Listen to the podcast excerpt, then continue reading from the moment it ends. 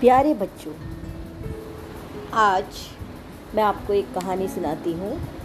कहानी का शीर्षक है, लालची चौकीदार। बीरबल को तो आप सभी जानते हैं। हाँ राजा अकबर का चतुर मंत्री बीरबल। बीरबल एक गाँव में रहने वाला एक जवान लड़का था। वह बहुत चतुर था और कविताएँ भी लिखता था। उसने अपनी किस्मत राजा के दरबार में आजमाने की सोची। इसीलिए वह अपनी कुछ कविताओं को लेकर शहर की ओर चल दिया।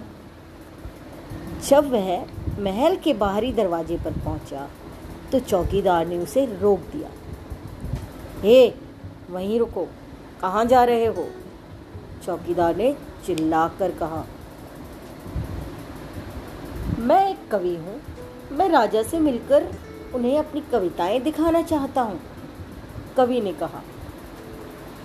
ओह तो तुम कवि हो, राजा दयालु हैं, वे तुम्हें कुछ ना कुछ इनाम ज़रूर देंगे, मैं तुम्हें जाने दूँगा, अगर तुम मुझे अपने इनाम का एक बटा दस हिस्सा दो।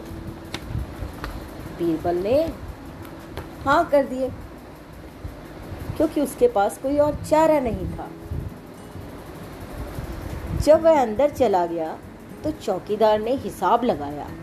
अगर उसे सौ सोने के सिक्के मिले तो मुझे दस सिक्के तो ज़रूर मिलेंगे। अब कवि दूसरे दरवाजे पर पहुँचा। उस दरवाजे के चौकीदार ने भी कहा, मैं भी तुम्हें अंदर जाने दूँगा। जब तुम मुझे अपने इस इनाम का दो बटा दस हिस्सा दोगे। कभी मान गया। खुशी खुशी चौकीदार ने हिसाब लगाया। कवि को कम से कम सौ सोने के सिक्के मिलेंगे, इसीलिए मुझे भी चालीस तो मिलेंगे ही। कवि राजा के दरवाजे तक पहुँचा। वहाँ चौकीदार ने कहा, मैं तुम्हें राजा से तभी मिलने दूँगा जब तुम मुझे इनाम का आधा हिस्सा दोगे।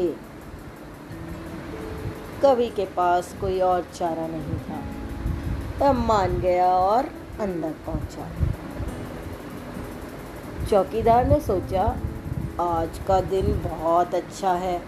अगर सौ सोने के सिक्के मिले तो मुझे भी पचास सिक्के तो मिल ही जाएँगे।